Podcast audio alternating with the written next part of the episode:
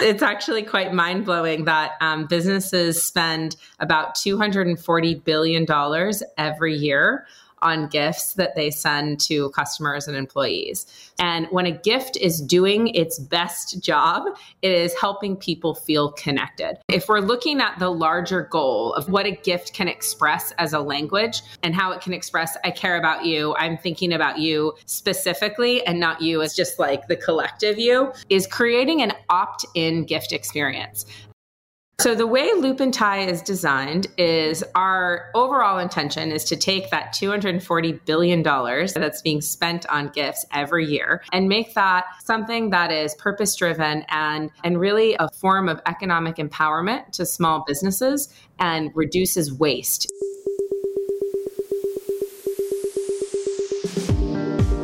Welcome to Mindful Businesses presented by Sarani, and I'm your host, Vidya Iyer.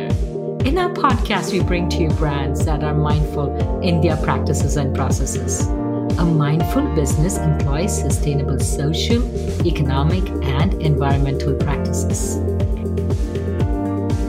Today, we have with us Sara Rodell, CEO and founder of Loop and Tie, gifting that gives back. Welcome, Sara. She joins us from Austin, Texas. Thank you so much. I'm very excited to be here with you. It's always a great feeling to receive a gift or something for free. It is in human nature, at least for me. I feel really good when I receive a gift. Gifts are used as incentives in corporate world for work related achievements, personal milestones, or maybe just because. How big is this gifting industry, say in dollar value? I also love to receive gifts, so I decided to make a whole job out of it. it's actually quite mind blowing that um, businesses spend about $240 billion every year on gifts that they send to customers and employees. So it is a massive, massive economy. I actually think it's its own language. Gifting is a way to communicate something. And there's a lot that goes into what you're communicating, what you may want to communicate when you're thinking about sending a gift. And this is different than the swag that you may get during a trade show or a conference, right? You're talking more substantial gifts. That's up for debate. You know, I think that uh, some people classify swag as a gift and some people don't. I'm in the camp that swag feels more like a marketing motion and a marketing interaction than it does a gift. So for me, sending a gift feels like I'm getting treated to something that's super special that I really am desiring in my life. And getting swag feels just a little bit different. Touchy subject in our industry. swag means something, right? It's an acronym for something. And what exactly does it mean? I think about swag as loot, a loot bag. yes, that's a great characterization. And I'm glad you asked because it's one of those words we throw around and it means different things to different people. So, swag actually stands for stuff we all get. And in our industry, it's used to describe items that are kind of one size fits all kind of items like a, a, jacket, water bottle that have a physical brand on them. It's a part of a marketing exchange. What are the, some of the reasons that corporations, now we distinguish between swag and personalized gifts that corporations give to employees or to customers? So let's talk about employees. What are some of the reasons that they do give the gifts to employees? I like to to take a step back and really consider what the culture is of the company that's purchasing the gift and what they're trying to communicate. And typically when we see gifting with some sort of employee recipient, there's a celebration of a life moment whether that is welcoming someone into the company, celebrating a new family member, perhaps a marriage, a birthday, things like this that are milestones. And companies see that as an opportunity to really connect in a way that's not necessarily professional and to just communicate in that gifting language that they really care about the employee beyond their job. Corporations give employees for various reasons for appreciation, for new activities, new milestones reached by employees. So, is there any correlation that you have seen, even anecdotally, that has helped your customers help retain their clients or their employees and even maybe counteract some of the great resignation that happened in 2022? Yes, you're touching on a really big subject, which is how does employee morale and activities that employers can take, um, how does gifting sort of play into that? This is something I can talk about for a long time. There's so many different anecdotes. One of my favorite anecdotes from the pandemic around gifting and employee morale actually occurred in a bit of a roundabout way. The gift givers were property managers who were sending gifts to residents. It was at the beginning of the pandemic, the beginning of lockdown, to just say, We're here for you. This is hard. We wanted to treat you to something. And the unexpected benefit was how much it boosted employee morale because the property managers that worked at those apartment buildings were getting thank you notes from the residents and usually they just weren't hearing anything. So, what we did is we established a line of communication that helped everybody feel connected. And when a gift is doing its best job, it is helping people feel connected. And I love bringing up that example because it's a great way to illustrate you might have one intention when you're sending a gift. But there are so many unexpected positive outcomes that come from just, you know, this sort of act of kindness. I'll also share that as we move towards an economy that is so much more flexible as it pertains to working styles and whether employees want to be full time at a company or if they want to freelance one of the biggest factors is how appreciated and connected they feel. And so, gifting is one part of how this dynamic gets created. You know, the end result of creating an environment that feels connected, that feels like something you really want to invest your time into. And so we've seen really successful companies, successful in the sense of reaching the kind of client engagement outcomes they want, use gifting as a core way to make sure that they're communicating, hey, I'm thinking about you. And also for the employees uh, during COVID, they would send out kits, maybe a chocolate making kit or a candle making kit, where employees at a given time would sit together on whatever video platform and make things together. So to connect, and this post pandemic with so many virtual uh, employees, it can be still used instead of going out for a drink, maybe some other form. Maybe everybody gets a bottle of wine or, you know, pretty wine glasses and they can meet together virtually and create this whole connection, which is hard to have with people working in different zones and time zones. Yes. And, and, you know, one thing I'll call out in that is it's really important if we're looking at the larger goal of what a gift can express as a language and how it can express, I care about you, I'm thinking about you specifically, and not you as just like the collective you, is creating an opt in gift experience. And so, something that we've seen just profound difference in from a company engagement standpoint is when they move from sending that bottle of wine to everybody versus sending a gift choice experience where people can pick out what they want. Increasingly, our this notion of gifting where it's the thought that counts is not true anymore. You can inadvertently communicate something to somebody that they're just a part of a larger machine and you don't know their name, you don't care about them, you're just sending the same gift to everyone. That is exactly the opposite of what drives retention and engagement within your employee experience. And so when I talk about the success that we see from companies that moved into an opt in choice based experience, it's really considering what kind of feedback they got from older programs where it was everyone's treated the exact same to newer programs where people are saying, hey, I really like the ability to pick out something that is meaningful to me. And hey, I really like the ability to support a cause instead of getting a product. I have enough stuff in my house and really being more dynamic. And as we move into a world that is increasingly values driven in the way they make their commercial decisions, it's really awesome to see companies thinking about how they can express that in things like their gifting programs, where ordinarily we're just an afterthought.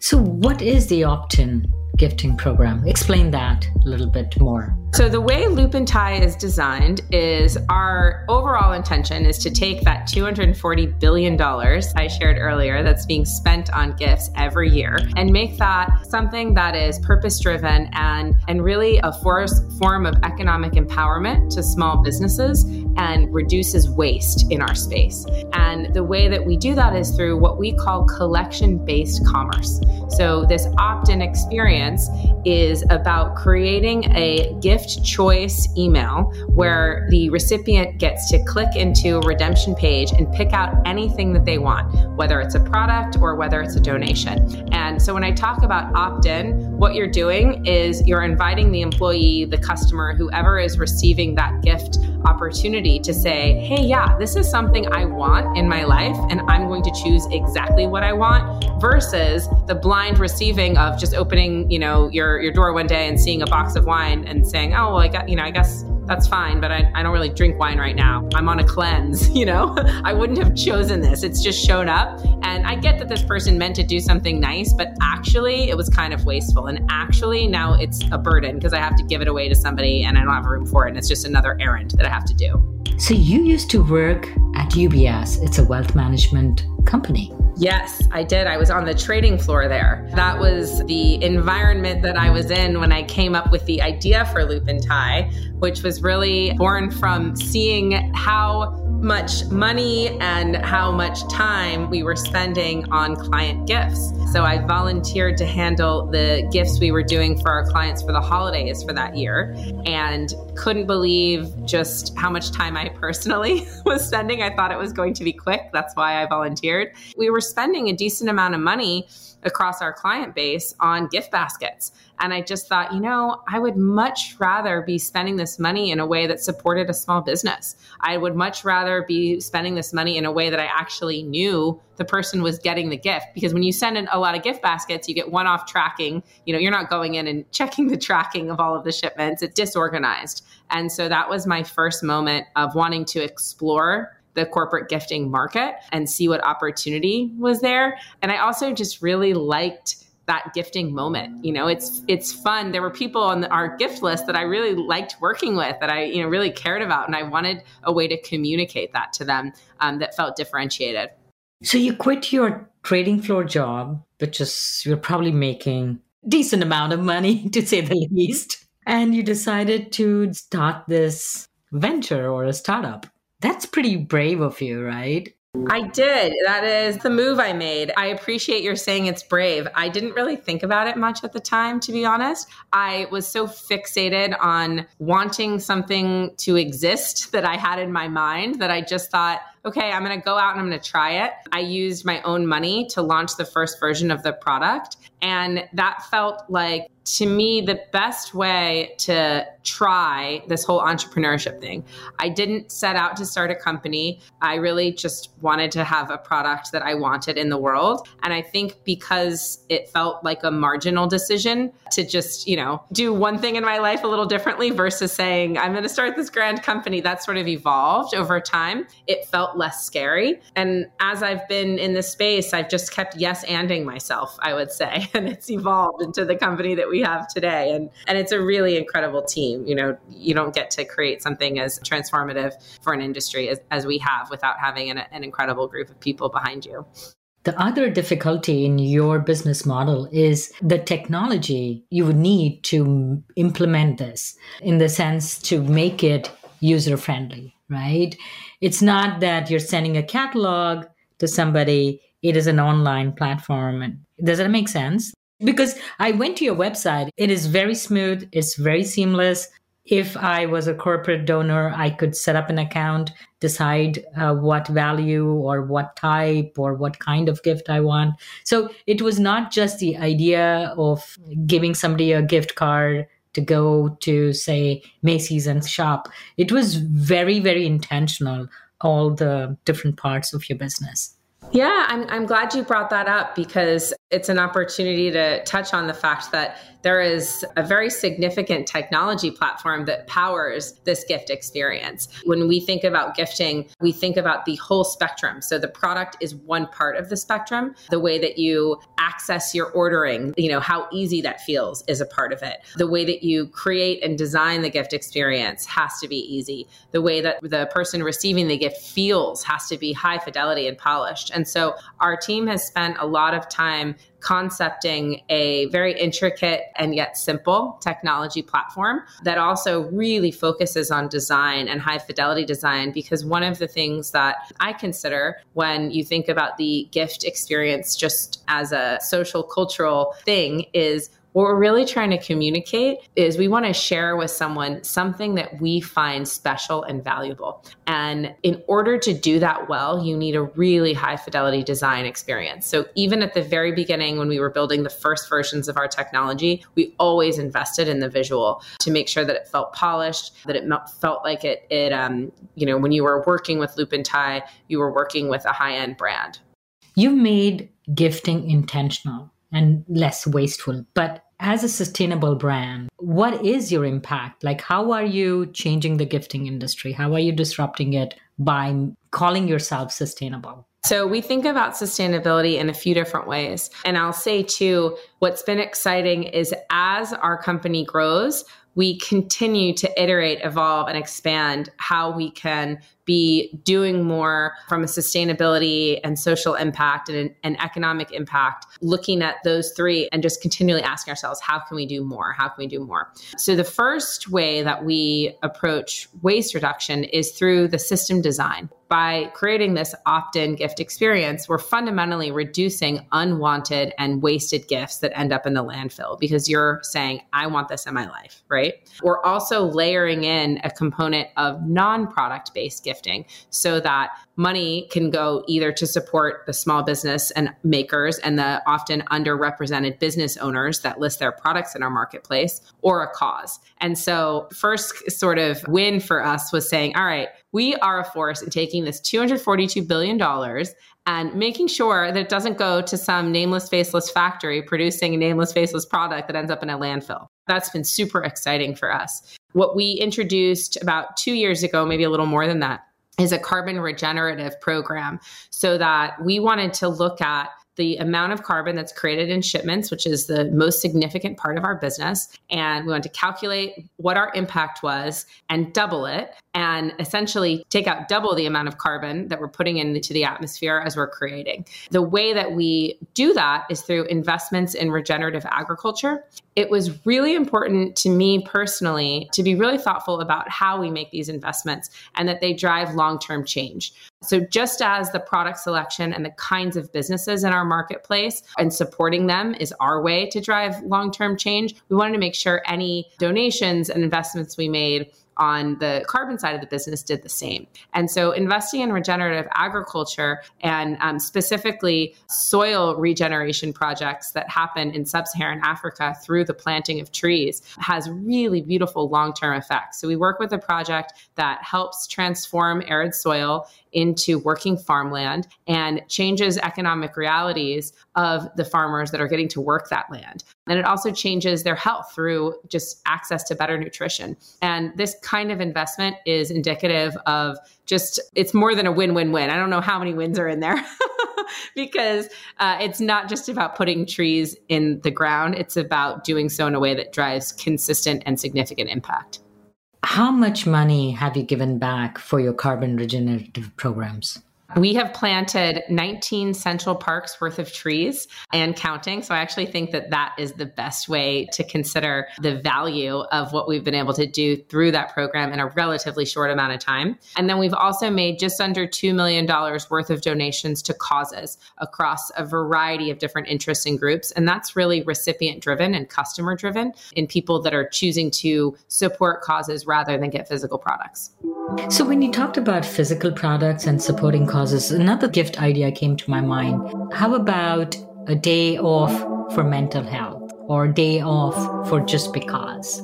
Because everybody needs a day off to just recuperate, to transition, to recharge. Is that something that we could potentially work into your website What that makes me think about is how companies have the ability to use this choice based platform that we've created for choices of anything. They can either send a choice, send gift collections from our marketplace that we've already curated, or they can build their own collections.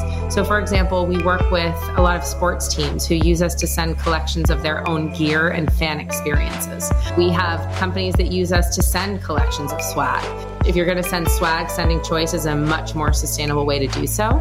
And so, if you're a company that is wanting to use a platform to distribute things that are um, more experiential, like the example you gave, you can absolutely do that. I'll share that we often sit alongside programs that are designed to engage employees and support mental health. Um, so, we have a big win we had during the pandemic, for example, was companies sending the wellness collection that we had curated which had choice of redeeming for things like meditation classes, yoga classes, breathwork coaching, aromatherapy kits, and things that were really designed to support their mental health and their experiences.